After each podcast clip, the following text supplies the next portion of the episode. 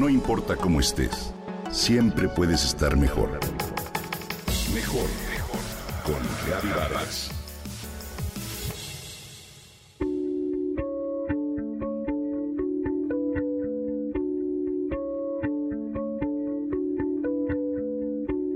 Es una hierbita que pertenece a la familia de las gingiberáceas, es decir, es prima del jengibre y la cúrcuma. Te hablo del cardamomo.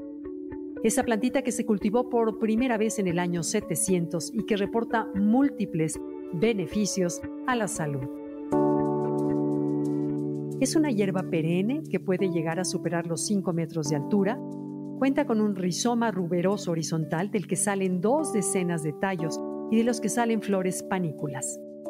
De estas flores surgen los frutos, pequeñas cápsulas tipo semillas entre marrones y verdes. Es una de las plantas más costosas junto al azafrán y la vainilla. También sumamente aromática, tiene un frondoso color verde exterior, su sabor es entre amargo y dulce. Tarda unos tres años en comenzar a dar sus primeros frutos, se adapta a climas tropicales y secos, pero con ciertos cuidados, por supuesto. Si está en un clima seco, no debe recibir el sol de manera directa, y si la cultivas en un clima tropical, no debe estar en tierra pantanosa.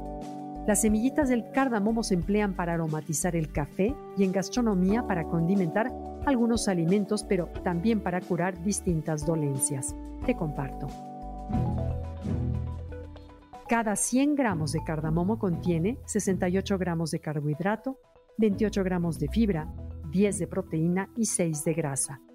Cuenta con minerales esenciales para la salud como sodio, hierro, magnesio, calcio, fósforo y potasio, así como vitaminas del complejo B muy importantes para la salud y regeneración celular como vitamina B1, B2, B3 y vitamina C. Combate algunos radicales libres que son causantes del envejecimiento, de la creación y crecimiento de células cancerígenas. También gracias a su gran cantidad de magnesio, resulta una planta antidiabética pues reduce la eliminación de exceso de azúcar en el torrente sanguíneo. El cardamomo contiene cineol, que es el principio activo que se obtiene del eucalipto y que ayuda a controlar las secreciones hepáticas, a la desintoxicación del hígado y a su correcto funcionamiento. El cardamomo contiene calcio y por ello ayuda a fortalecer los huesos de manera natural. Está recomendado en el tratamiento de lupus, osteoporosis, esclerosis, artritis y artrosis. Como estimulante del sistema nervioso, también se considera un afrodisíaco, ya que genera aumentos en la libido del ser humano. Algunos estudios revelan que es capaz de aliviar dolores ocasionados por inflamaciones. El cardamomo es diurético y por ello ayuda al buen funcionamiento del sistema urinario.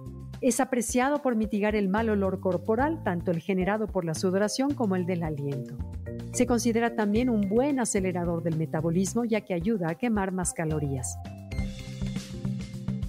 Esta singular plantita también es un expectorante natural, es decir, ayuda a combatir la tos en padecimientos como bronquitis, asma o amigdalitis. Se utiliza la semilla triturada como sabroseador en panadería y en gastronomía en crear guisos, salsas y sopas. Es vital triturar la semilla para aprovechar al máximo su sabor. Estoy segura de que lo has probado en el té chai, ya que es un ingrediente vital en este tipo de infusión, así como en algunos cafés. Claro, como todo, el cardamomo también tiene algunas contraindicaciones que debes tomar en cuenta. No se recomienda su uso en personas con trastornos digestivos o colon irritable ni en pacientes que emplean antidepresivos, drogas o aspirinas. En caso de que quieras ingerirla, consulta con un especialista médico.